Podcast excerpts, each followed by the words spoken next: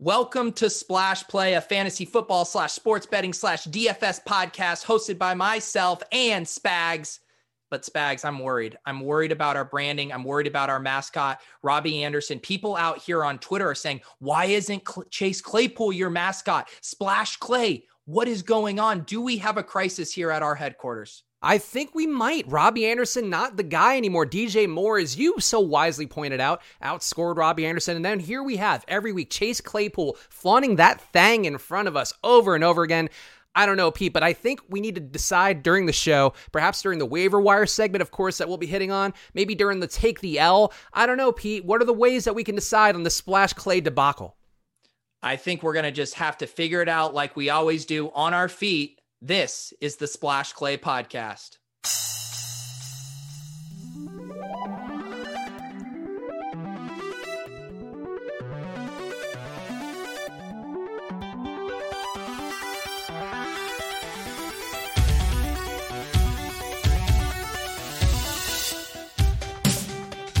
Hello, everyone, and welcome to another edition of Splash Play, where you might have heard me drinking into the microphone, enjoying, perhaps drowning my sorrows, as many people out there needed to do, and some didn't. A lot of people made a lot of money, including, of course, once again, another Splash Play listener cashing in the Millionaire Maker. It's crazy how it keeps happening, but we'll talk about it as always. I'm Chris Spags, joined by your favorite man on Twitter, the Comedy King, Pete. Is something I saw recently on one of your podcast feeds. I believe it's a Swolecast one, where they go, Peter Overzet, the Comedy King. So I'm gonna introduce you as the Comedy King, Peter Overzet. How you doing, Pete? I'm not just being uh, coy. I literally have never heard that in my life. Did someone say that?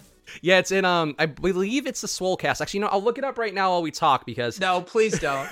I no, I think it's only fair that we do this because we are a complete show, Pete. That's why people should hit the like button and subscribe right now because we give the best information possible, and that includes when Pete is given um adorable, I'll say perhaps cringy, others might say nicknames. Uh, I'll say cringy. Um, I yeah, got it. Okay. So, so the Swolecast provides fantasy football analysis. Of course, listen to the Swolecast. Watch the Swolecast. Pete does that every Friday, right? With uh, some of the other guys. Every there. Wednesday, but close enough. Well, you know, I watch it every Friday, so I presume that's when it comes out. Did it used to be Friday? It actually did. Yeah, we okay. did it later. We moved it up this year. You you know we had to game the YouTube system, get that first look video out. That's true. That's uh, something we know all about here on the on the Splash Play YouTube channel. So make sure you're hitting that like and subscribe button so we can game the system together. Uh, but let's just cut to the chase here. Uh, it has the millennial perspective from Davis Mattek, actionable advice from Dan, Mr. Tuttle 05 Gaspar, and comedy king Peter Overzet, bringing oh. the laughs. I don't know who's doing the copywriting over at Roto Grinders, man. Uh, the uh, that's a heavy crown to wear. you are bringing the last. Pete's going to be bringing the last all hour long here on Splash Play as usual. So make sure you're subscribed on YouTube. Again, hit that like button. Leave a comment down below. Tell us who you are. We know some of the regulars around here, but if you're a newer viewer, if you're here for the waiver wire segment, check the timestamps down below. You can skip ahead if you need to. But we want to know all of you guys. We're building a community here. It's what we care about. We love hearing from all of you. So make sure you're liking the the button, leaving a comment and subscribing, and of course, giving us five stars and a review on Apple Podcasts because, quite frankly, I don't know a comedy king who wouldn't want that, and you you might behead them as the comedy king. I think that's the thing. You're a cruel comedy king. Yes, if you leave uh, a super funny comment on the video or an iTunes review, it's the equivalent of beheading the comedy king. It's uh, a very sharp blade coming down on me. It's like when you do a funny tweet and everyone replies to it, punching it up with better jokes. That's what you can do in the comments here. I was thinking more that if they left a bad comment, you would hunt them down with your minions. You'd send them out there because a comedy king does not like bad comedy. That's the one thing we know about the comedy king. Yeah, unfortunately, like how my brain and I don't know. I mean, you you've been in the internet streets forever when you put out stuff that people don't like. I don't know how your brain operates. Mine just like ignores it. Like it just what like it just bounces off of you like Teflon, and I just move on. Do you do you still dwell on bad comments? I mean, I've never had a bad thing that I put out. that's the. But one day, I assume when that happens, yeah, it does hypothetically. Yeah, you have to you have to build up a callus. It's like anything, you know. For us, I think we're uh, Pete and I have done as I talk about a lot in things. The ten thousand hours, the Malcolm Gladwell outlier, ten thousand hours you need to be competent in something. I feel like we both have done that with broadcasting, and um, you know, I think you just have to build up that callus over time, and and also like be aware. Like I think that's one thing too, where because we're a new podcast, people go like, "Oh, new podcast! Like come check out my podcast." And I've checked out a few, and uh, you know, some people out there maybe not ready for the bright lights of the YouTube channel.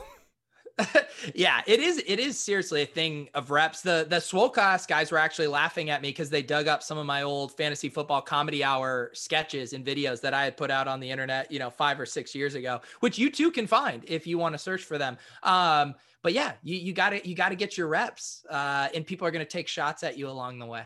Yeah, you don't become the comedy king by just strolling into the castle. You gotta. You gotta get your bona fides. You gotta take a few kingdoms along the way of comedy, of course, and that's the important thing to remember. It's true. Uh, it's let's true. let's talk the week six big stories here. Besides, of course, Chase Claypool, who uh, was a chalky, a popular play in NFL DFS, came through. Um, his ownership now uh, well where it should be in terms of the season long leagues as well. Um, so we could talk more about him, but we got to do it again. The of course, the Millionaire Maker lineup is the way to look at the history of the NFL um, for all the weeks that fantasy football has existed. So maybe not the full history, though. I would have played Joe Namath in Super Bowl three. I think we can all agree with that. But uh, overall, it does seem like a week once again, Pete, where it just keeps happening. I don't know why. You know, I know we put out great advice here. We had Lord Reeves on on Thursday. He had a great showing for us with our ride or die picks. And uh, maybe that's where Wacky Uncle, once again, one of our most beloved listeners, he's a wacky uncle. He's not a drunk uncle. He's not a handsy uncle. I wouldn't want those guys as one of our listeners. But Wacky Uncle Pete takes down the Millie, one of our most beloved listeners slash viewers.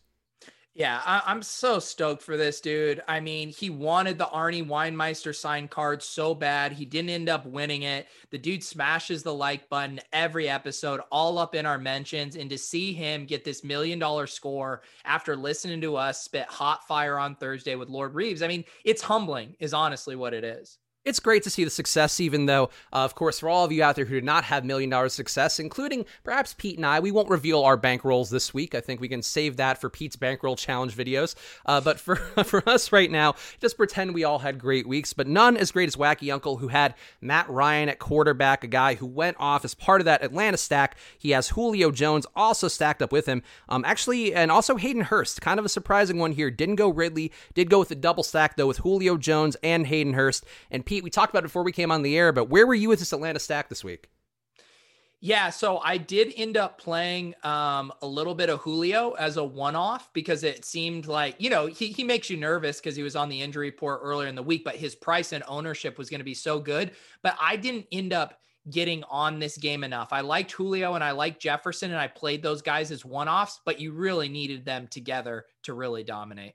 I did get Julio because of the price point, and again, the Monte Carlo Sims, my best friend, pointing me to some helpful things this week in terms of that Atlanta stack. So I got there, but it also pointed me towards Aaron Rodgers. So I feel like that's the the downside of the simulation game. But um, yeah, Matt Ryan and the Atlanta stack, a crucial part. Another, even more crucial part, one could argue, was the run back. And this is why uh, a lot of the sharpest DFS players, that's why we talk about it on here. Stack your quarterback with two guys, especially if you're not a running quarterback like Kirk Cousins, and run it back with a guy on the other side because a rising tide lifts all fantasy football boats. That's how it goes. And Justin Jefferson is the boat on the other side, Pete. 42.6 fantasy points for him, two touchdowns in that game that Minnesota gave away in the first half, and then they just spent the entire second half basically doing garbage time football. And Justin Jefferson, not a dude I had any of, Pete. How about you? Yeah, again, I had a little bit of him as a one off, but uh, not with Kirk or not in the game stacks, unfortunately. And man, he he looks really good. Like mm. from you know, in Dynasty and stuff like that, he was going in the same range as like Jalen Reagor and those guys. And I kept kind of passing over him. And he just looks like the real deal. He looks so good. I was thinking back to you know, I mean, Diggs is one of the best wide receivers in football, and he even he wasn't putting up as monstrous of weeks as Justin Jefferson is in this offense. So I don't know if they've like switched things around, if Justin Jefferson is just this good, but yeah, he he's legit. Yeah, definitely been a spot where Adam Thielen's been the main beneficiary of this whatever passing offense there is for Minnesota, but hard to see him having that same volume every week that he's had so far. If Justin Jefferson is going to be capable of doing things like this, though, you know, playing from behind is going to help a lot of guys out. Uh, the rest of Wacky Uncle's lineup, Ronald Jones, of course, a popular fixture in all of Pete's streams over the quarantine period, doing all the best ball drafts. Ronald Jones coming through in a big way. Derrick Henry also coming through in a monster way, winning that game in overtime for the Titans, basically um, looking unbelievably good. And at running back, Pete, it seems like these two guys, I mean, two of the better plays, along with D'Andre Swift, who he played in the flex. So he played wow. three running backs. Um, so very unique lineup here for Wacky Uncle. Yeah, I mean Henry was popular, but you absolutely needed him to win a million dollars this week. I love the Rojo and Swift calls. I mean, Rojo was in a great spot, uh, especially when Fournette was out. I don't know if this was in his lineup all the way up to there, if he ended up doing a late swap. I would guess this was just his lineup, but he was still in a good spot. And then Swift, man, there were some positive indicators early in the week when Adrian Peterson was looking more questionable. He ended up suiting up, but people who didn't get scared away by that and and I think in general, betting on these young rookies to have their roles grow is like a good way to get out ahead of things in DFS. And he was able to do that with Justin Jefferson and D'Andre Swift. So, so stoked for our listeners, man. I don't know how they keep doing it. The rookie trope, I don't know if it works quite as well for Cam Akers, but uh, at least so far from what we're seeing, again, we are recording during Sunday Night Football, so it's about to go to halftime here with that game, and we'll keep watching. But Cam Akers currently hanging on my showdown lineups like an albatross or an anchor, depending upon what A word you want to use.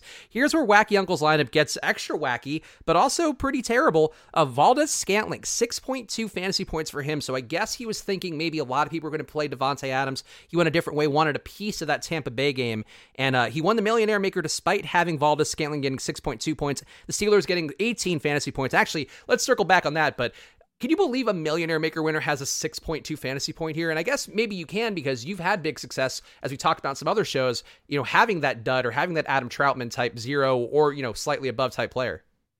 Yeah, one thing I've talked about when you look at so uh, CSU Ram 88, Pete Jennings today, he won the luxury box and he had a big game stack where he had Kirk in three Vikings. He had Irv, Justin Jefferson, Thielen in the bring back with Julio, and then he had Henry, and everything else in his lineup dudded. So when you really pull back, he got two things right a big game stack and Derrick Henry. To win the Millie Maker, you have to get like seven or eight things right. He didn't end up getting all nine things right. So the reason I like that though is he had a little correlation where he's like, I'm playing Rojo and I'm going to play MBS on the other side. And he's still trying to eliminate the number of things he has to get right. Um, but to hit for him in this lineup, I think D'Andre Swift, that's the huge difference maker. I mean, what was he owned? Like 2%? Yeah, he was 4% actually, so a little bit more than you might think. But yeah, it's just a matter of sometimes of getting that one guy in a lineup who has some fantasy points and nobody else is playing because you're on a different construction. And by him getting to Swift and going to Valdes Scantling, uh, nobody played this lineup. And the Steelers, so Pete, this is one that I'm going to victory lap on a little early um, because God, God forbid we need to have some successes in this week that uh, a lot of bloodbaths around here. But um, I said that Baker Mayfield was going to get gobbled up by the Steelers defense, and I did not expect it to be quite that bad that he got pulled basically at halftime and uh, just looked absolutely dreadful. And to the point where they were asking, like, "Hey, you're going to play Case Keenum next week because uh, you Baker does not have it and uh, did not have it in a major way today." Yeah, uh, I had seen there was like a report um, that came out right before the game that said he was on a shorter leash than usual. And I wasn't sure if that was maybe health related because he was banged up during the week. But yeah, I mean, the Steelers just absolutely dominated him. And uh, yeah, you were on that one. It was a it was a bad spot for the uh, for the Browns, and that's uh, you know borne out for sure. It's one of those things happening right now during Sunday Night Football too with Jared Goff. And granted, Goff has struggled against the Niners a lot, but um, when you have quarterbacks take a real drop off a cliff when they're getting pressure against them, and this is one of the PFF stats that I like the most, where you could see that split on how guys are performing when they're getting pressure at thrown at them. Uh, you know, Baker's a guy who falls off a cliff, and Jared Goff also falls off a cliff. And uh, so far tonight, he's definitely fallen off of a cliff. So keep that in mind. I think it's one time, uh, one stat. You know, a lot of these peripheral stats can be noisy, can be distracting, but uh, QB pressure is a very real thing. Another thing that's a real thing, uh, Alex Mattison, I have this on our sheet, and we don't love profanity here, but I, ha- I just feel like it's funny to say, "Holy shit!" Was Alex Mattison bad chalk? And um, I really, we talked about on the show, I thought he had, based on the projections out there, I had him as having like an 80% chance of getting over 20 fantasy points. I figured even if he didn't have a great day, like even if he wasn't a tournament winning play, I thought he was kind of going to be in that Derrick Henry range where you know, Henry went off, but it was really more you're playing Henry because he's not going to kill you. He has that floor. I thought Mattison had a floor, and uh, that floor crashed through a million times over. And Mattison, I know, Pete, you said earlier, uh, at least when we were talking before the show, you didn't play a ton of Mattison this week, but were you surprised by how badly he bombed out? Because this is one, I think, for the record books. Yeah, no, I mean, I was surprised. Like to me, he was a guy I thought was a lock for a pretty high floor. Um, I just thought I would fade the ceiling at the ownership and the price tag at, at 7,200. But yeah, I mean, he got stuffed on the goal line, what, two times in a row. And then they bring in Mike Boone, yeah. who also got stuffed. So, I mean, he should have at least had, you know, a 12 to 15 point day. I honestly didn't see a ton of this game other than red zone highlights. Was it just that they were scoring so efficiently? Through the air that he didn't because it's like this game environment you would think would allow for some running back production in the first half, he you mentioned he got stopped in that goal line series, and they stopped giving him the goal line touches after that, at least from what I saw as well. And then they were just behind so much that they just didn't have him involved much in the second half. Um, I think he was running some routes and doing some pass blocking, at least from what I saw. Again, switching around between the games, but uh, didn't get targeted much, uh, if at all. Um, so he really wasn't involved in the pass game in the way uh, that you might expect him being involved. But yeah, it's a definitely concerning one. And we talked about it. You know, we even joked about the troll play being Mike Boone, and Mike Boone didn't get in the end zone, but um, arguably would have been a better play to play Mike Boone instead of playing Alex Mattison because at least he would have saved some money. Was my troll play Adam Humphries? I think so. I don't remember what. Yeah, because we don't mark those down. That's one that we just do for funsies. We don't do yeah, that for this. I think it glory. was because AJ. I mean, AJ Brown chalk hit. He had mm. he had two touchdowns, but Adam Humphries did get in the box. Uh, so a little bit trolly, but not in the you know sticking the needle in kind of troll. I'm sure Clay Travis doing victory laps after Adam Humphries has coronavirus comes back in there, and now he's crushing it once again. So Adam Humphries truly a marvel, a medical marvel, I would say. Yes, uh, the the Titans are America's team, the red wave that we all knew was coming in the form of the Titans honestly, you have to respect it though. Winning those two games. Let's talk Derrick Henry too as part of this, but uh, playing two games in five days a tough thing. One of the unfortunate outcomes of this season with the games moving around is you're going to find uh, some of these tight windows for guys. And you know, I didn't feel the worst for the Titans, and I hated their you know the post Tuesday night game where they were like, oh, you know, everybody was down on us because we didn't do COVID protocols and, and put several games in jeopardy and and upset the league in a variety of ways. But you know, like I get it, but at the same time, amazing that they overcame this. Amazing that they were able to get up for another game in this period after you know one against the Bills that you know, could have been tighter, but uh, this one against Houston they they put them down early and then just kept fighting them off and kept clawing back and fought back in OT. And this Titans team kind of has a little bit of not to be full Bill Simmons, but I feel like they got a little bit of magic behind them. It feels like. I know. I'm so torn by this because the players themselves I love. Like they are the grown ass men. Like Derrick Henry, AJ Brown, Jonnu Smith are just such sick, fun athletes to root for. Ryan Tannehill has been so efficient, like maximizing those guys. But there is like, did you see the clip after their game against the Bills or whatever? I think it was their lineman Taylor Lewan, and he was like, "They hate it. They hate that we're winning." Like all, like I hate that like smug, condescending tone of like we, you know, said fuck you to the rules, and then we also still won. I'm like, if they just did their thing and won, but that kind of holier than thou attitude, it's a it's a tough read for me it's a, a, little, you know, uh, it's election season. We're not trying to fan any flames, but it, it evokes a certain political party. sometimes I think we could say, uh, but you know, it's I, I, still like the team. I think you're right though. I, I, think I like the team enough. Where Derrick Henry did a post game interview, which I don't know if you saw any of the post game interviews today, but they changed the setup at least for Fox, where the reporters now in the front row of like the end zone, and then the players down below, like looking up at them, and it's a really strange kind of like god complexy slash I don't know. It just feels like they're gladiators in a way that I didn't really enjoy. It was just odd. But Derrick Henry gave an interview and he's like, "Yeah, Ryan Tannehill, he's our general." And I'm like, "What? He's a general now?" Like, but General Tannehill, I kind of don't hate it. Yeah, you know what? This is you're grinding harder than me, Spags, because uh, I haven't been watching the Titans post game interviews. Apparently, I, I should be missing those. No, you're missing all the important juju that they have going for them, all the things between the data. Um, but Derrick Henry, yeah, and uh, Derrick Henry too. I think it's funny because he has his hair like the way that he had his hair done was like pulling out the back of his of his helmet, and normally that's a spot where the players would take him down. But for Derrick Henry, they're like, no, let's like let's not do that. I don't want to get him angry. Like I don't want to pull that braid down and have him smash me in the face and stiff arm me halfway across the field. Yeah, he, uh, yeah, he, he he's a grown ass man. There are people debating uh, on Twitter whether he was a fish play in DFS, and uh, I I um I think for how I view it is yes, he makes me nervous at high ownership because he doesn't catch passes, but again. Uh, as our friend Blender uh, at Roto Grinder says, you can play whoever you want as long as you're mindful of the other pieces you put around him. Like you can't just jam all, you know, Mike Davis, Alexander Mattison, and Derrick Henry. Like, how would that have gone for you? But if you're selective with the pieces around it, it can work out. So I'm not a guy who generally plays Derrick Henry. I played him a few weeks ago when he was chalk and I got burned. So uh, congratulations to everyone who got unstuck on Derrick Henry today. Yeah, I was just riding the field with him, and I honestly could have gone a little more. But this is one stat we talked about with Lord Reeves uh, vis-a-vis Joe Mixon, who is a surprise number four in the league in terms of intended touches. But for Derrick Henry, they're trying to give him the ball on forty percent of their plays. Like for whatever Tannehill's doing, you know, that's still ultimately the metric that matters to me. That's um, I don't have it sorted right now, but basically that's like one of the highest marks in the league. That actually might be the highest mark in the league, uh, not updated for what he did this week. And if if you're basically the offense, you know, that's what we look at. If you go to Player Profiler, like that's how they calculate the college dominator stats. Is like how much of your team's yards are you responsible for, and what percentile are you?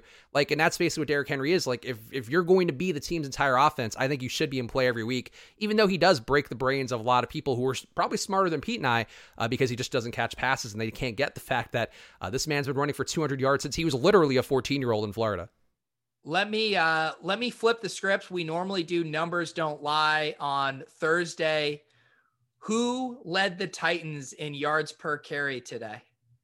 Was it jeremy mcnichols? Yeah.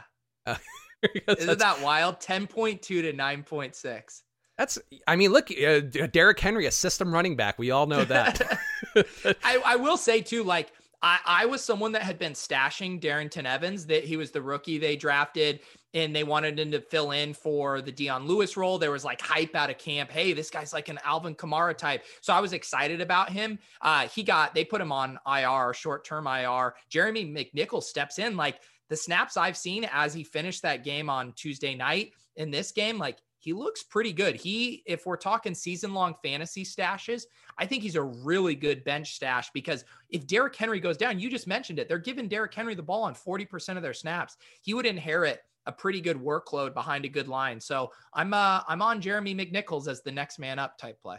I like it. And honestly, the only reason I knew that he was deeply involved was because of the showdown on Tuesday, where I was like, I'm going to play some Jeremy McNichols, I guess, because he's getting snaps. and, yeah. Uh, so to see him today, I was like, oh, good for you, Jeremy McNichols. Like the fact he even played on Tuesday was amazing. But uh, yeah, I agree. I think honestly, a guy we should probably consider in our waiver wire segment. Um, and we'll see. We'll see how that shakes out in a bit because honestly, Pete, I was going through it. A lot of these guys not under 40% anymore. So we're going to have to take some real leaps of faith.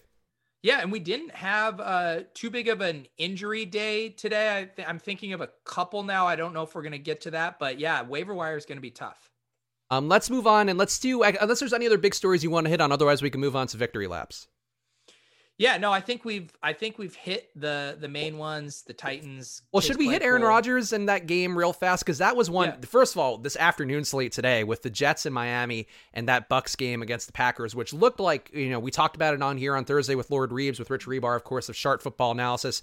Um, you know these this game looked good on paper. The Jets Miami game, I don't think there were highest expectations in the world. There was one funny thing though in that game uh, that they I was watching it and they were talking about Joe Flacco and I guess going into that game he was 270 yards behind Joe Montana and he was like I didn't even know that I'm a big Joe Montana guy and I guess that's for 20th overall, which just goes to show by the way how these stats have become completely meaningless. That Joe Flacco is now uh, breathing down the neck of Joe Montana, but he was like it'd be great if I could get that today and it's like nope, you are not getting even against Miami you're not getting that today because you are Joe. Flacco, your coach is Adam Gase, and this is your life. Yeah. Yeah, I mean, the stuff I just in general, like it's part of what makes DFS uh fun and and profitable for people who don't react too much to recency bias and it's like none of these guys are going to just scorch the earth for 16 weeks. Like the Tampa Bay Bucs defense is solid. Aaron Rodgers had a bad game. It doesn't mean that he's shit or overrated or all of this stuff. It's like outlier games can happen. And so if people are going to overreact and panic, like I don't know how that manifests. Maybe it's in DFS at low owner ownership. Maybe it's a buy low in your season long league. Maybe it's his MVP odds plummet in the betting markets and now you can get him at a lot longer number. But like I don't think we should be overacting to stuff where we've seen an established pattern, which is the Rodgers has been really good. I do say I have to say that one thing that jumped out to me as I was doing the afternoon lineups because of course I have to play every slate like it's my job in the hopes. I can't of, believe you're grinding those afternoon. I mean, it's been great. it's honestly been okay. Like the showdown always works out. Like I'm, I'm my profitability in NFL this year is entirely based off of showdowns, which you know Pete and I won one on a show to, at the same time, different tournaments, and um that's been good to me. The afternoon slate though is like my undoing or my saving grace every week, and this week it was my undoing. But one thing that I noticed was that Aaron Rodgers also sucks under pressure, and granted, you know a lot of QBs struggle with it, but 55% accuracy for him going into today's game. And then the Bucs have been blitzing a lot. That's how they've actually been getting results from that defense this year. That's why they're a little bit less terrible than they were last year, even though they're still defending the run about as well as they were. Um, yeah, they just send a lot of pressure, and I was like, oh no, I'm playing so much Rodgers, and I might be screwed. And they could sometimes, you know, you gotta, you could be a, a pure projections guy, but I think it is helpful sometimes to look at these peripheral stats and try to get a read on them. And I think you know, Aaron Rodgers is going to have better days, like Pete mentioned, but if you face a team who's going to be very blitz heavy, I do have some concerns for him because I got to say he looked I, I, wouldn't say washed up, but he looked like eh, concerning out there, I would say, besides the the touchdown celebration that I think was pretty ill advised in hindsight. yeah, the uh the Key and Peele yeah. uh pump uh was pretty good. Uh quick question for my own curiosity. How do you approach the um the afternoon slates? Are you just trying to kind of like jam optimals and make sure other people make mistakes or are you trying to get uh, super contrarian with overstacking? How do you approach those? So with anything I'm doing this year, and this is part of why, you know, like even if I'm getting killed, like today felt like I was getting killed, and I basically gave back 50% today of, of my usual bankroll. But um, what I've been really doing is just running simulation. I mean, like we joke about it on here, but this is how I'm doing it every week now. Is I use a standard deviation, I calculate that for you know hundred simulations uh, for every position, try to sort out then based upon the positions who's going to be hitting their target score the most and then try to get less of the guys who look like they're overowned relative to like what they're getting to or how frequently they're getting you know 20 fantasy points or whatever the target score is. So like it's been good. It's been good from a bankroll management perspective but for the afternoon slates if you miss out like today like mike Gesicki did nothing. I don't know how that happened. Two tight ends caught touchdowns Shaheen, and they weren't him yeah and yeah. smythe that was crazy. Yeah, so that was what killed me because there was like no logical reason that that should have been that bad, but but it was that bad, and Gesicki just uh, did not help out. But yeah, it's afternoon slates. The, the margins are narrow, and um, I, I, honestly would apply those lessons for tomorrow with the Monday night slate because another two gamer again on Monday night and two big ones and a, a millionaire maker on DraftKings this week. So that'll be fun. Yeah, no, I'm I'm excited for those. I'm always torn because I I have a process for Showdown, but I don't have a good short slate process. So that's why I was picking your brain. And it does seem like, especially for the two game, that from what I've read, that kind of like overstacking is is maybe the way to go. Uh, that people just don't do that enough. Um, if you can just get on the one game that pops off, uh, whereas most people like to mix mix and match. It's why in Showdown three three right is the most popular construction because they're like i get three guys from this team three from that and if you go 5-1 yeah it doesn't hit all the time but when it does hit the field isn't using it at a rate that is actually reflective of how often it hits. Yeah, I think, and I think still, you know, you're trying to get your core stack principles. You're also, if you're using an optimizer, I know, of course, that's sacrilege to Pete. So hopefully he, can plug his ears in with his headphones real fast. But if you're using an optimizer, being able to put, you know, one guy against the defense at least, so you're playing a defense that's, you know, uh, you know, theoretically you wouldn't do that normally on a larger slate, but on a shorter slate tomorrow, like I will have no problem playing Josh Allen and the Chiefs defense because Josh Allen turns the ball over and the Chiefs defense is pretty opportunistic. So uh, for the short slates, you have to think a little bit differently than uh, some of the larger ones. But I don't think it's as completely different of a ball game as like Showdown, where that's to me a completely different thought process entirely. It is. I know, and that's why I'm like, yeah, maybe I'll just stick to Showdown because I kind of know what I need to do. And it they and that's the thing people have to remember. It's like yes, you know, what's happening on the football field and your player evaluation and stuff is important, but these are essentially completely different game types. It's like going from playing, you know, Monopoly to Chutes and Ladders. You know, like maybe there's some similar principles, but it's an entirely different game. Uh, and that that's what makes it fun and difficult especially with football where it's the most variable sport. And i think if you if you know people out there approached nba with the same fervor, uh, fervor that they do the nfl i think people would get more positive results because the nba that's why the nba is tough is that like you know people are very sharp and it's easier to predict and figure out. But the nfl is very random and and random things happen including uh, victory laps and here's one that i'm to take a victory lap on. Aj green not dead. He's got eight catches this week for 96 yards on 11 targets. Actually um, was in my best millionaire maker lineup this week which felt felt good. Unfortunately, that one had Alex Mattison and had a zero from Tyler Eifert with his neck injury, so that was fantastic. Uh, besides that, though, I'm excited for AJ Green. I like the fact that he didn't want to get traded. I feel like maybe they figured something out here. He's going to probably be cheap one more week. And, uh, you know, if they're going to be able to throw as much as they are, Joe Burrow's been dropping back a lot. And they have a very natural stack now with Higgins, Green, and I guess if you want to put Boyd in there too. Like, I think it's a pretty appealing team to, you know, have a read on moving forward. But Pete, he's not stat shaming this week. I took him out of the stat shaming segment. But are you buying it on AJ Green's renaissance? No, no, I you, we're spinning this in two different ways. I'm saying AJ Green had his best game of the season, and Tee Higgins still cleared hundred yards. The rookie. I mean, uh, he. I agree with the premise. He is AJ Green is not dead. Um, that said, I still think Higgins and Boyd are the guys you want in this offense.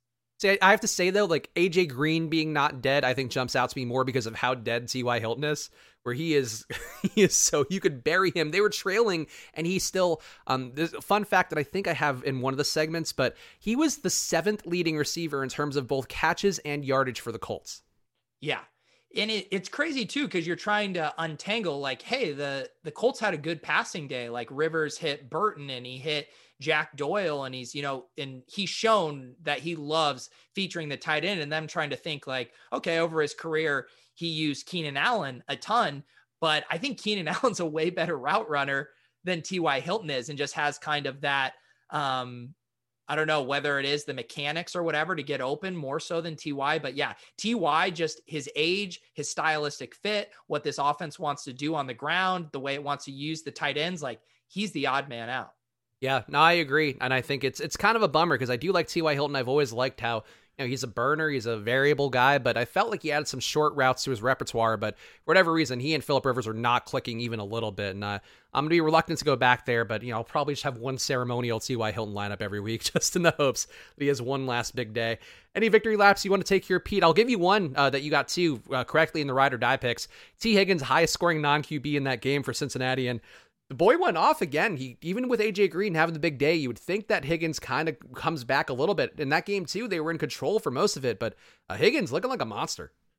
Yeah, he looks really good. And I I feel like that is the story of this year for fantasy. These rookie wide receivers just continue to produce. And of course, my my guy Shenault uh, had a rough day today. But in general, Chase Claypool, Justin Jefferson, Tee Higgins, Brandon Aiyuk, just scored here. I mean, all of these rookie wide receivers. CeeDee Lamb looks like the the number one. We're going to get Jalen Reagor back soon. I mean, this class I think is going to end up rivaling the 2014 class with Odell and Mike Evans and in Davante Adams is one of the best wide receiver draft classes we've ever seen.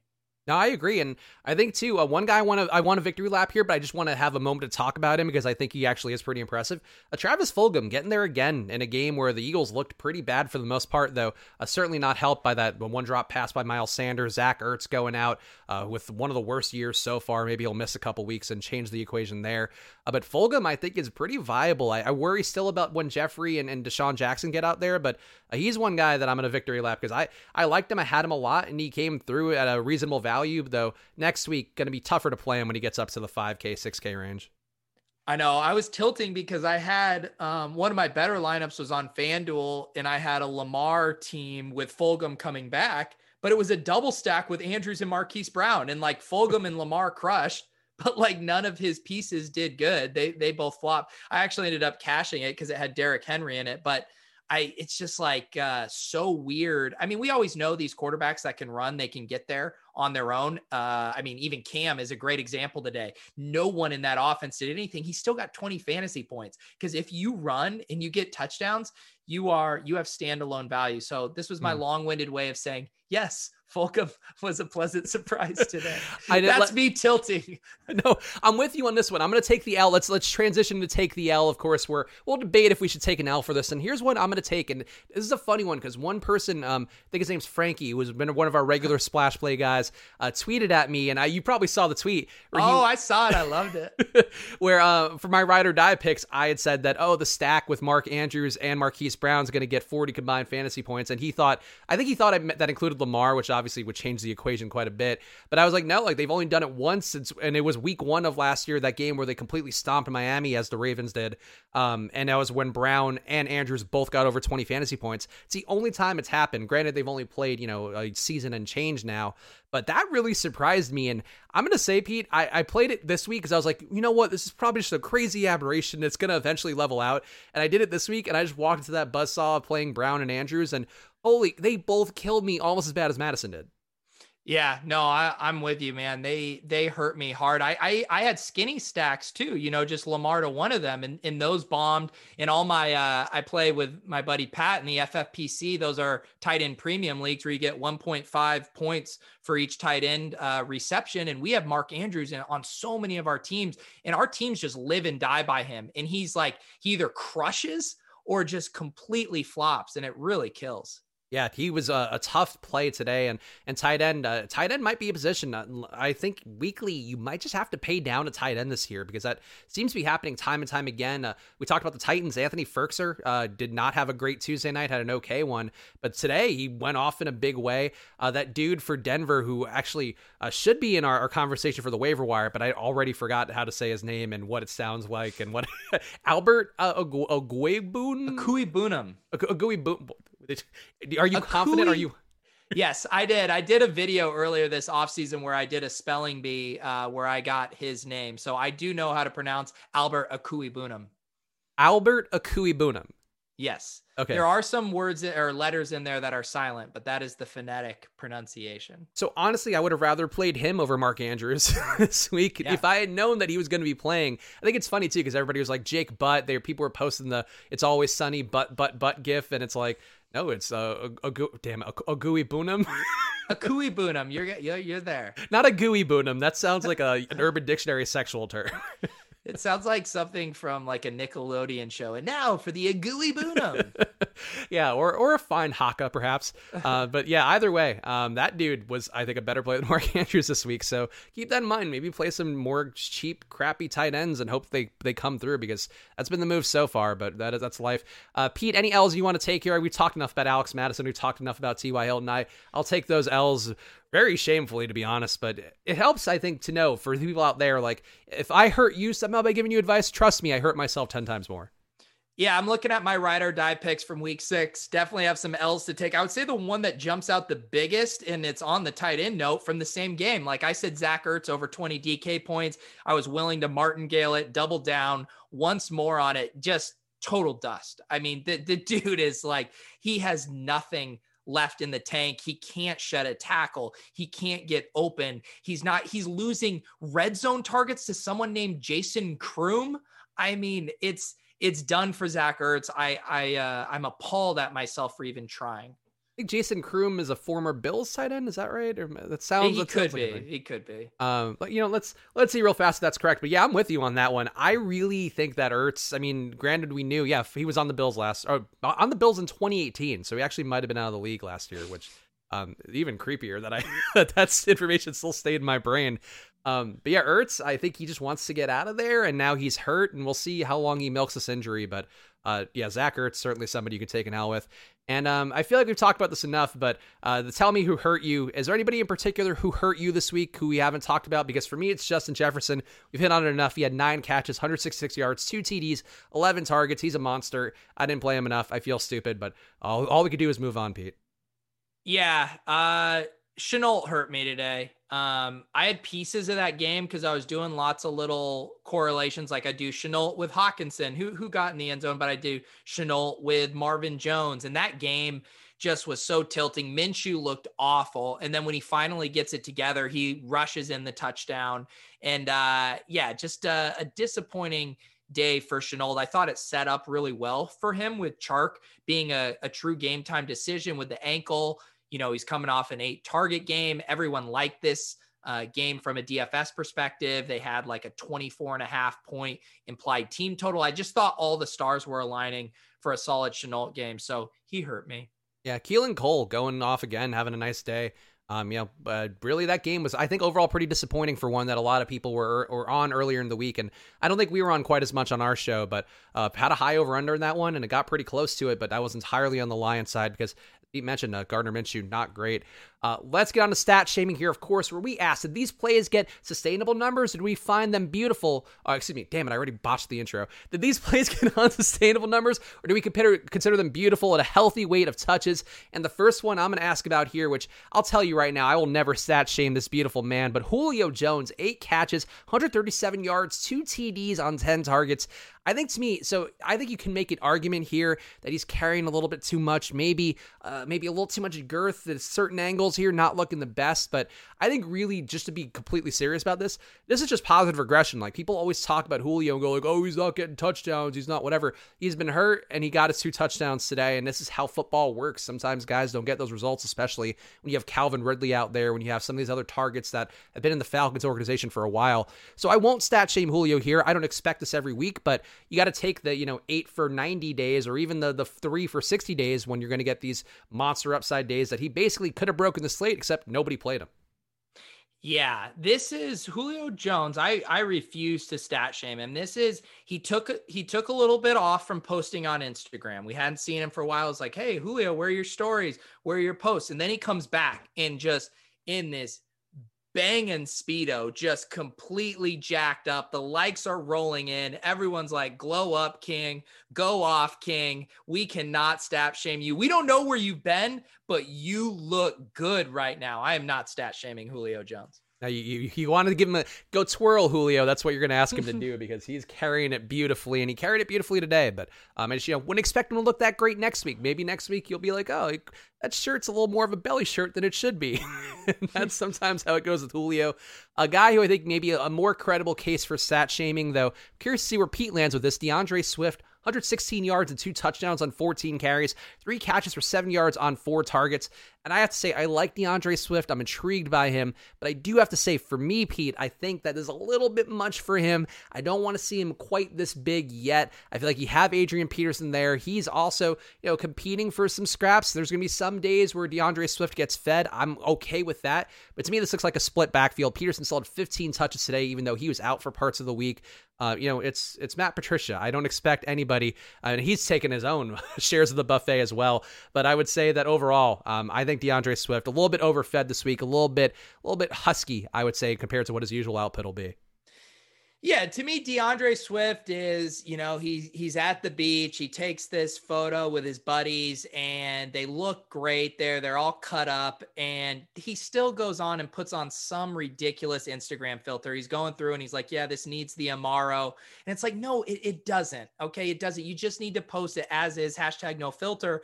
Yeah, he had a really long run. He ran really good on touchdown efficiency. He's a great prospect. He is a great player. His time will come, but we know Matt Patricia is super finicky with how he allocates running back touches. We know that he's really wants to use Adrian Peterson. He's used three backs in this offense before. So, yes, uh, it's going to be up and down for D'Andre Swift, but he was a really highly talented rookie running back. He was drafted highly. His day is coming. The question is, will Matt Patricia give him this big of a role going forward?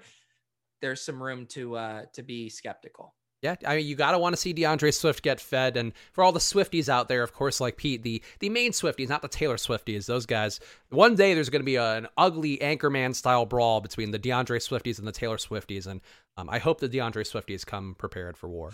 That's all I would say. Last guy here, we have to stat shame the general Ryan Tannehill. I, I, I really actually, I think I'm going to stick with this one. I think I'm going to really drill this. I like general. the general. Yeah, it, it just it sounds. Randone's nickname the general. uh, whatever. It's it's it's Tannehill's now. He sounds like a Confederate general in Tennessee. Like like General Tannehill stormed the brigades of Nashville and, and I don't know, smashed some guitars. He beat COVID with his bare hands. he, he, did beat COVID with his bare hands. And Tannehill today, 364 yards, four touchdowns, one interception. It's his second game over 28 fantasy points in five days. And I'll this is where I'll say that I think that Ryan Tannehill, despite being the general, a little bit too much time in commissary, I think, with for Ryan Tannehill. A little too much time enjoying the spoils of his labor of being the general. I think he's going to have some leaner weeks. I think, you know, it's just a little too much for him right now. I do say, though, I think he's got to be a GPP consideration every week. And and we saw today he can get there even if Derrick Henry gets there, which I think is actually pretty inspiring. So I'm on board with the general. I like I like where he looks. He's thick in all the right spots right now, but I just don't think it holds up over time. Yeah, I'm I'm I'm completely there with you and he's so tough from like if you have him in season long like awesome. You got him at a great value. You keep rolling him out there. This offense has been great. But this is the same thing that happened last year where they were so hyper efficient and we still know what they want to do which is run the ball. And so i'm torn uh you know the regression boogeyman is coming. And on top of that uh, from a DFS perspective, he they were really hard to use today in DFS because he was going to be popular. AJ Brown was going to be hot popular. Jonnu Smith was going to be popular. So it's like, how do you get leverage on this team? I mean, sure, I guess you can play Adam Humphries and Kalif Raymond, but uh, that's getting really off the board. So I don't know what to do with these Titans, man. No, you're actually 100% spot on because I was getting more Tannehill than I wanted. And then I was like comparing it again to the sim numbers, and it was like, oh, he's actually just a top, whatever, a top one quarterback 5% of the time.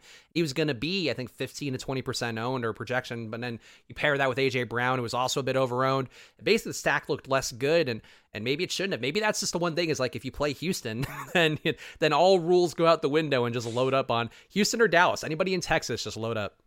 Yeah, no, that is uh, that is the thing. We are entering, uh, you know, what Al Smizzle calls flowchart territory, where these teams who are just uh, atrocious have uh, kind of revealed themselves. And now it's just the uh the town gets to come through take a spin on the wheel and move on to the next town. I don't know what that analogy is but i just made it. I felt like you were doing like a town bicycle thing which is a, a... that's what i was. I think i was kind of going for the town bicycle but i but i went with like a ferris wheel thing. You take a ride on the tennessee or the the houston ferris wheel and then you head off. Yeah the ferris wheel of course the most exciting ride as we all know each week week. But yeah, play play anybody playing the Texas teams. That seems like the move. All right, it's the time here, of course, for the one the one for all the YouTube people out there who are getting there by all of our our hardworking SEO elves behind the scenes doing a great job. It's the waiver wire snake draft where we do four rounds, and the rule here, the only rule really, is every player has to be under 40% owned on ESPN season long leagues, or wait, 40% rostered, excuse me. We don't say owned here, and we also don't say handcuffed. Keep that in mind, Pete. Oh, I say handcuffed. yeah, actually, there's one guy who left us an iTunes iTunes comment or an Apple Podcast comment who was like, "I'm in AA and I approve of, of Pete saying this," and I thought it was funny that he was saying African American as AA. oh, I thought he was, uh, or was he saying Alcoholics Anonymous? No, I guess that's the only other. No, one. he said I'm an AA. So oh, I think. Oh, okay, but, gotcha. but I mean, but shout out to all our AAs out there. yeah. appreciate all the AAs. Either way, the waiver wire snake draft. I took the first pick last week, so Pete, I'll let you have this one. Who would be your first pick in our waiver wire snake draft? All right. Um, I saw a tweet today that Miles Sanders is getting evaluated for this knee that pulled him out of the game early. And the the tweet said that the team is pretty concerned about it. They said both Zach Ertz and, and Miles Sanders were getting looked at, but the team is way more concerned about what's going on with Miles Sanders. I am going to go ahead then and just on the off chance that he does miss time, I'm going to draft uh, Boston Scott who hasn't done much. Like whoever's been behind them this year hasn't been getting a lot of work. But we saw Boston Scott last year in the playoffs produce and he produced at the goal line. He can catch passes. He was a guy I was drafting in season long leagues as a stash, thinking he might have some standalone value. And he didn't get a ton of that standalone value. But I think if Miles Sanders misses time, I think Boston Scott is going to be a great fantasy ad. So I'm going to grab him here 101. Yeah, the the week one Boston Scott situation didn't work out that well because wait, yeah, Miles was out week one, right? Am I remembering that correctly? Yes, that yeah. he flopped as yeah. chalk. yeah, he was not good, yeah. but um, it does seem like they've moved again. Another guy who's getting a lot of those intended touches per game, and a guy who's been involved. And uh, I just feel like for Carson, I agree uh, that it is a, a, spot that you probably need to have Boston Scott out there doing something because they had they had Jalen Hurts out there doing stuff and playing two QBs at once, and they need somebody to do something for Carson and make him less terrible. Yeah, for sure. Um, um so oh yeah, taking? for me, so I get the turn here. I'm gonna take Trey Burton. I feel like I was, was he was on my radar. Yeah. I was encouraged by, you know, and granted, Mo Alie-Cox can come back and that's going to be it. But we've talked about Trey Burton enough on here where we discussed, you know, Frank Reich has a history with Trey Burton. Did seem like he's been feeding him the ball. He got a rushing touchdown today, also got a receiving one. He's involved enough where I think because of how ugly tight end is, actually, I'm going to do something real weird here um, because tight end again, real bad. And I feel like you just need to, if you have roster spaces, just take some shots. Darren Fells, another guy for me. I think he's taken advantage of the, the injuries in that in that. Is this your pick? You Yeah. doing back to back? Okay. Yeah, I'm doing back to back tight ends here just because I don't. I thought love, you were squeezing him in as like a one A to your Trey No, Burton no. pick. I was No, like, I got what? the now turn. Spags gets three picks. I'm doing double tight ends in a row here because that's uh, probably not something you should do in an actual waiver. But let's say one's unavailable or you have the FAB budget, you have your your free agent uh, all bros budget ready to go, and um, you know you need to get a tight end. I feel like putting bids on these two guys. Fells definitely rising with that tight of that Houston offense. I don't expect every week to be like today where he had some big results, but but Trey Burton, Fells, I think uh, if you just need somebody at tight end who has the chance to spike an upside, these guys do have an upside, and I feel like at that position, I just take what you can get.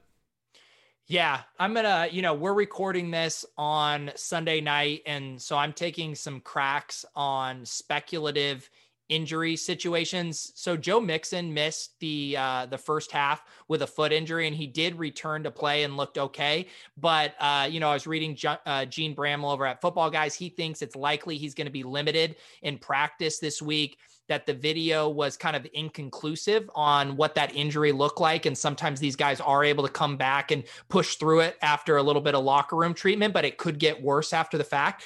And Gio Bernard has had like a pretty solid role there in in pass catching situations and we know that the team trusts him and would be willing to to go to him in the event that Mixon misses time. So again, obviously check your practice reports before waivers on on Wednesday or Tuesday or whenever they process. But Mixon is a guy that I think uh, would have some really nice value. Uh, or sorry, Bernard, if Mixon were to miss time. No, that definitely makes sense. They've been leaning on Mixon a lot, getting all those touches. They got to go somewhere. And Gio even had a touchdown today. Um, in that time that Pete mentioned. Uh, you got the pick on the turn here, so go ahead. Yeah, this is tough. I'm like so many of the options that are are solid are are tight end options. How about we do this one? We mentioned that T.Y. Hilton is dust.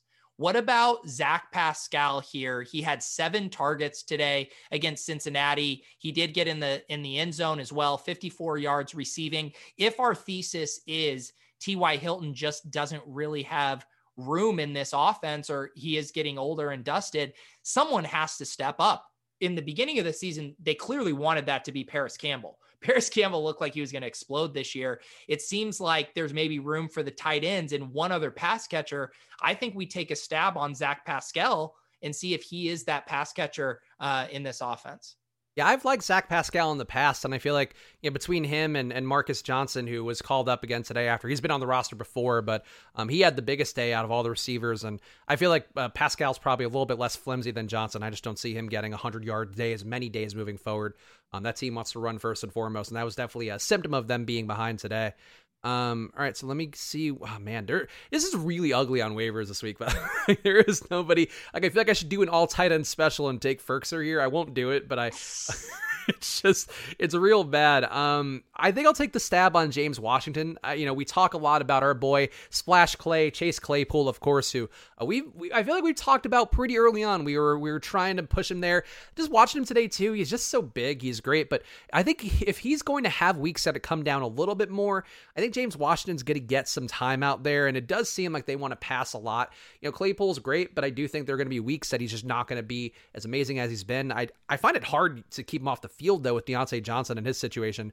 But Diontae's been banged up all year. There's clearly routes to go around, so uh, James Washington I think seems worthwhile for you know on a week week of waivers.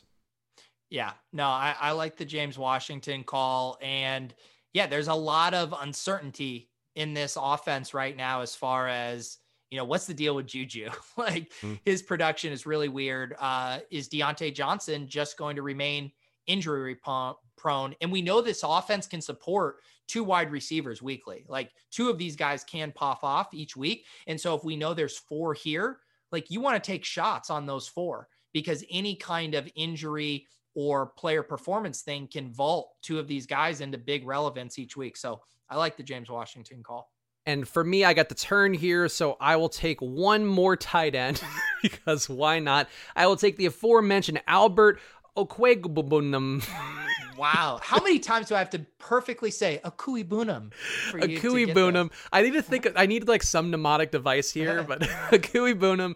Um, he got a ton of work, and granted, you know it's because Noah Fant was out. But if Fant does miss some time, they do have Kansas City next week. They do have some matchups here. Atlanta coming up in a couple weeks. I think it's worth the shot here just because he really looked like I don't know, Pete, how closely you were watching this one, but it was an ugly game, but he was getting targeted a lot. And there were a couple targets too in the end zone that got called off because of either an offensive penalty or a defensive penalty. I just felt like he was really involved in a way, and he basically looked like Noah Fant out there. So I'd take that stab just in case Fant stays out. Yeah, no, I like it. He was you know, he had the one thing he had going against him is just this macro trend of, hey, rookie tight ends don't normally produce early, which this was a good week for rookie tight ends. Cole Kmet for the Bears, who was the top rated tight end prospect, he got in the end zone. And Albert O was um, a, a, an incredible prospect from uh, a talent perspective. And what's the one thing we've just seen over and over with tight ends? Like, we want these guys big, fast, and athletic. And Albert O checks all of those boxes. So the only thing holding him back is the typical learning curve. And I think that learning curve exists because teams normally ask them to block and catch at similar frequencies. And learning all of those blocking ex- assignments is normally a pretty big deal. So if these guys get freed up to run more pass routes and just worry about that, I mean, these young guys can crush in the same way we've seen the rookie wide receivers crush. So um, while I can't co-sign uh, an all tight end waiver wire segment from you. I, I do like Albert O. 75% tight end. James Washington, very much not a tight end, though. Uh, you know, maybe he has a tight end. Am I right, fellas? James Washington, check it. So we have to talk about all the male bodies on here. There was some thread I saw today, uh, people talking about. I think it was AJ Dillon's thighs and like, and there was oh the quads. People yeah. love his quads. Yeah, because because uh, Troy Aikman was talking about his quads, and then everybody. It's weird, man. It's football's becoming a very weird sport in terms of that part of things.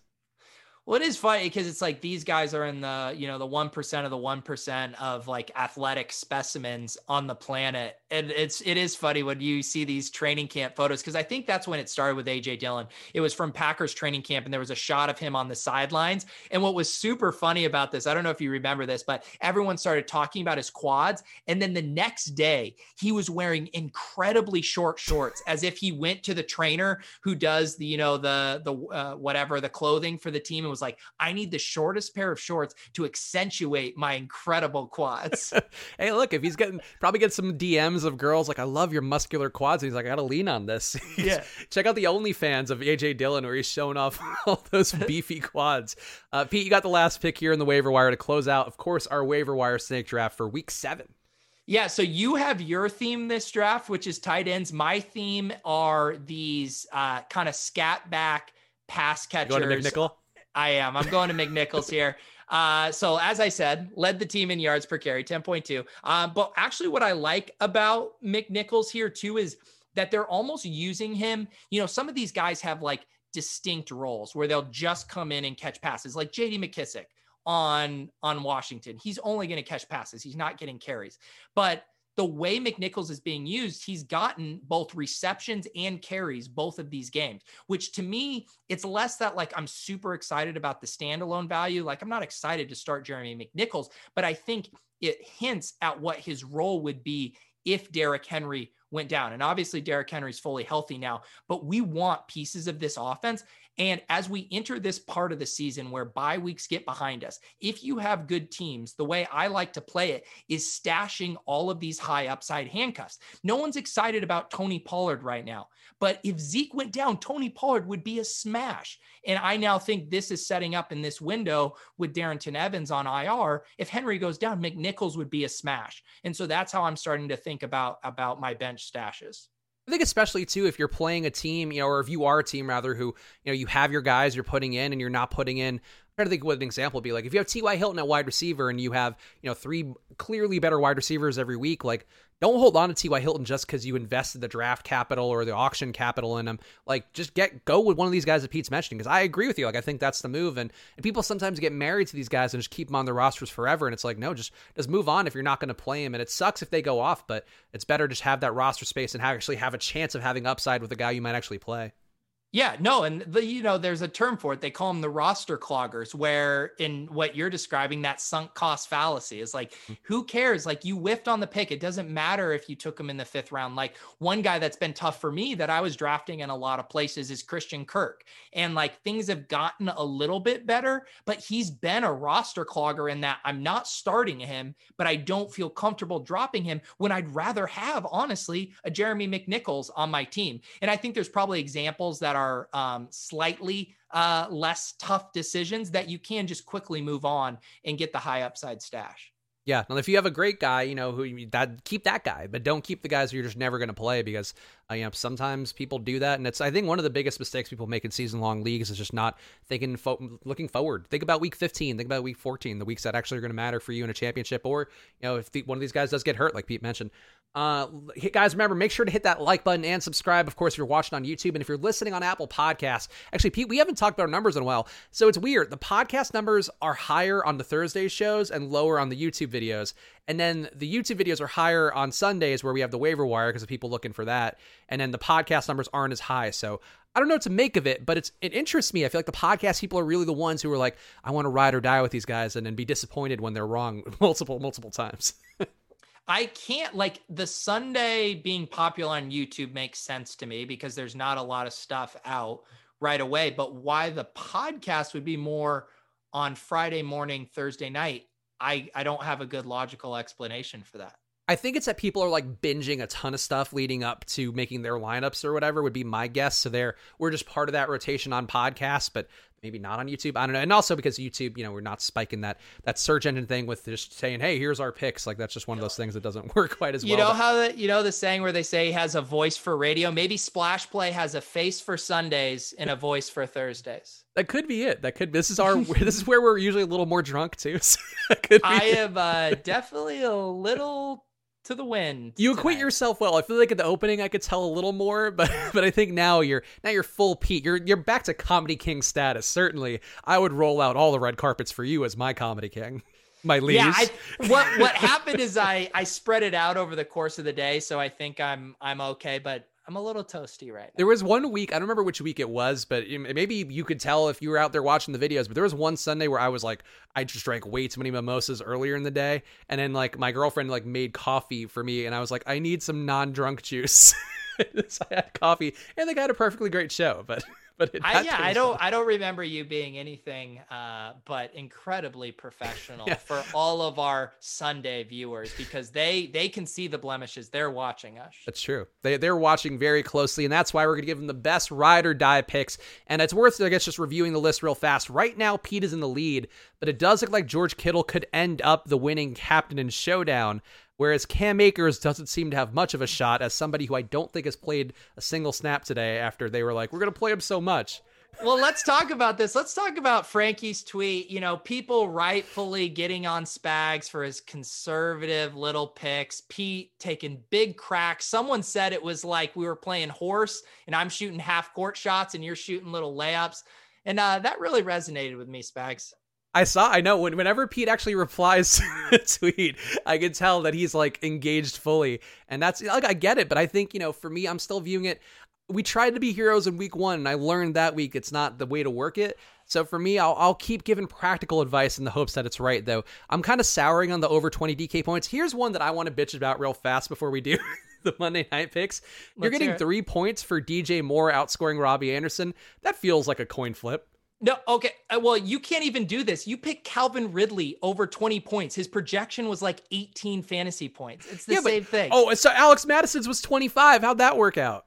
hey, I, am just saying we're talking the we're talking about the probability and likelihood of something happening. Ah, DJ so, Moore. yes, he's, he's Calvin Ridley over projected. 20 for three points. Get out of here. Uh, we we look, we established the baseline. I don't know what to tell you, but we know That's what the baseline. That's what I'm saying. I don't know what to tell you. it's fucking horseshit. Either way, you're not gonna win this one. You you uh you sandbag these so much. The people are on true. my side and and week to week too it is still a 3 1 in 1 record so hopefully george kittle bails me out once again. My showdown captain strategy uh, has been paying off in this game but um, yeah the ride or die picks i feel like nothing jumps out as being too great. We talked about uh, pete nailing the t. Higgins thing. Um, i didn't get anything. I got a couple of, of spread picks again hang and, on real quick spags you are so close because I, I i'm not looking at the big one. I'm in the $3.20 max. Sure. In first place is a Garoppolo lineup with 98.74 in the captain. And then in second place with 97.81 is a Kittle. So you are you are on the fringe. I, I, I would like that to come through. Deebo Samuel, I feel like, is the one threatening it, but Um, yeah, Deebo, yeah, Deebo. Uh, well, we'll see. We'll see how that goes out. But hopefully George Kittle comes through for me. I'm pretty good at picking showdown captains. I feel like that's one thing I've gotten right. But tomorrow, as we talked about earlier, it's a two game slate on DraftKings, and there will be showdowns as well. Um, not as big though because they're putting a lot of resources, I think, on both sites towards the two game slate.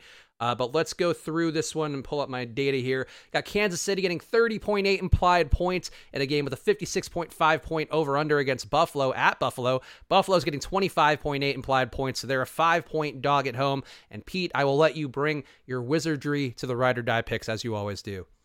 Yeah, well, I have my MO, which is chasing these young, talented, explosive wide receivers that never get as much opportunity as I want them to. Sammy Watkins has officially been ruled out with his hamstring injury. And although he continues to lose snaps to Demarcus Robinson, I will say Mecole Hardman, over 20 fantasy points, continues to fulfill on the talent profile in a limited work.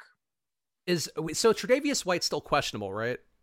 I honestly don't know. I, I think that so that it's weird because he practiced and John Brown practiced, but they're both I think technically still marked as questionable. So that kind of throws me for a loop because if he's out, I think that changes the equation completely. If he's on Tyreek Hill, like I think he's going to actually make it pretty difficult on Tyreek Hill. So uh, you know, just something to keep in mind. Watch the injury stuff because this is one thing for me last week uh, where when Tre'Davious White was out, I was like, I'm going to play AJ Brown a lot because this is an important one to me. And um, I would do the same thing with Tyreek Hill. But I agree, you know, if Tre'Davious is out there, he's one of like two or three shutdown corners I think in the league that actually matter. And um, yeah, he's he's a monster. The um, only thing that's tricky about the shutdown corner matchups with the Chiefs, and we've seen it with the Patriots too, is sometimes teams will put their best corner on Kelce too. Yeah. So it's it's like hard to know how they view uh, which weapon they want to contain the most. Yeah, no, but either way, I think it's it's noting because I think the pass game, not that the Kansas City pass game is ever unappealing, but I think it gets more appealing if White isn't out there. And um, I'm gonna say for me, I gotta get a Josh Allen rebound here. I think seems like the right move. Let me see what is what is his chances of being the number one. Um, I think for me, I will. T- oh boy, Josh Allen actually not projecting that well in terms of the Sims. I'm surprised by this. I'll, I'll take Kyler Murray being. I, I, think this one's okay. Um, so I'll take him in the next game then. Um, I'll take that Patrick Mahomes does something. What what can I get for ten points here? To be- so Spags, uh, Patrick Mahomes. This is where you try to angle for just like something with a fifty percent probability where you get ten points for it. Yeah, Bullshit. that's what I'm hoping for. Instead of I'm hoping you'll throw out a, a little bit of a life pres- uh, life preserver. Okay, here. I'll give you so for ten points, you need to uh uh you know he throws for either 500 yards or five touchdowns. That's a ten pointer. I'll take I'll take five touchdowns for him. I think this is one where the run game is going to be a little more difficult to come across, and I like Mahomes getting just some cheap touchdowns for him. So, five, could it be five total touchdowns including rushing? Yeah, yeah, okay. yeah. five right. total touchdowns. For, Although actually, so and that's a ten pointer. I'll give you 10 points on five total touchdowns because okay. I'm nice. I mean, I appreciate that. I, will no, keep I that think that I think the likelihood of that is within the 10 point. I think that's a sub 10% outcome.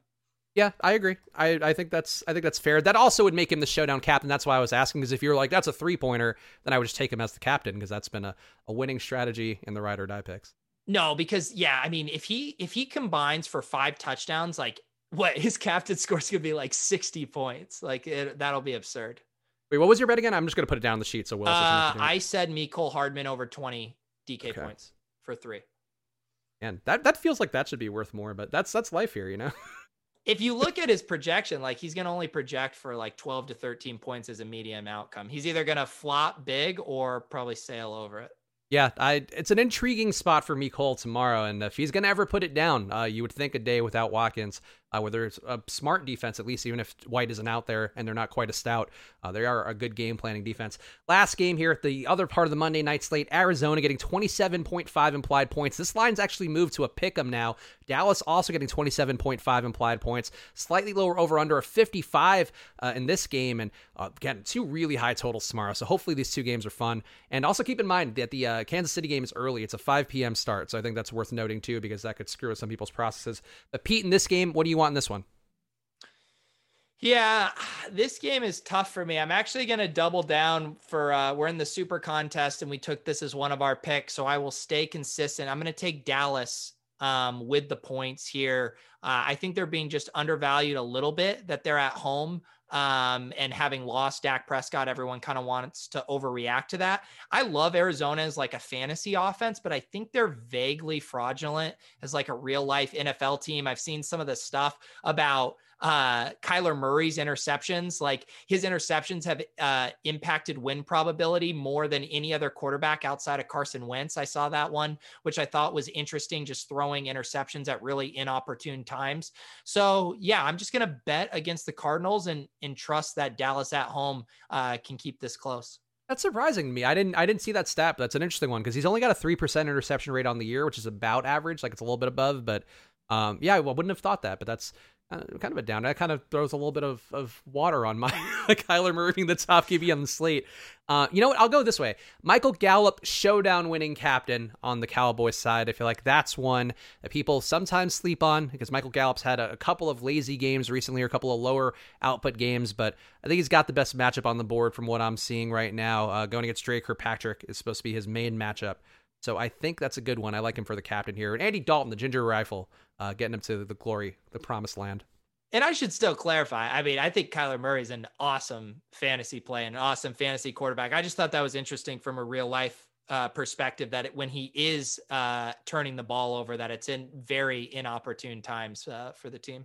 No, I think I think that's uh, a good observation. Definitely uh, one that I would not have guessed from him, especially given the fact that he runs so much. Like you would think you'd avoid those kind of mistakes by running, but that's that's he, football for you the other crazy uh, quarterback interception stat I saw had related to Jimmy Garoppolo, who's actually playing a much better game. But he had, uh, Mina Kimes had this uh, post with a chart where it showed interceptions on the y axis and average depth of target on the x axis.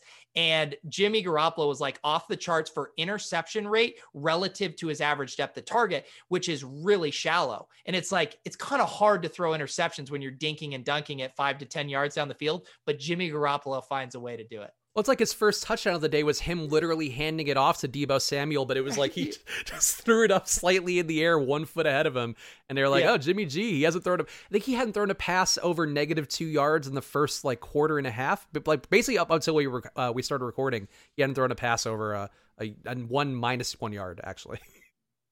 yeah. Yeah, that's life here. Pete, anything you want to hit on before we call it quits? And of course, we return on Thursday after Thursday Night Football. There will be a game. We were unsure about this, but there is a um, an Eagles uh, Giants game, I believe, on Thursday. So we'll be back doing the usual. And um, well, I don't even we don't do we have a guest? We I, I haven't thought of it, but I I say we keep the guest train rolling on Thursdays. Let us know in the comments. You get you get the Spags and Pete show on Sunday. You get the guest shows on Thursday. Do you guys like us rolling just uh, us two? Do you like it when we bring a guest in the mix? If you have guest suggestions you'd like to see, uh, drop them in the comments and we'll see what we can do. Yeah, we had a good couple ones up front here, and I feel like I'm. I don't want to. I don't want to throw any crap at the people here, but there's so many smart people out there that it's probably worth us keeping the guest game going. But yeah, let us know in the comments. Hit the like button, subscribe. Of course, an Apple Podcast. Give this podcast five stars and a review. That really does help us out a lot on there. That's the one. YouTube, I think, is going to take care of itself with growing and going the right way. But podcasts, we need you guys to really help us out. Go the extra mile by opening an app and leaving a, a five word comment on there that indicates that we are a competent podcast.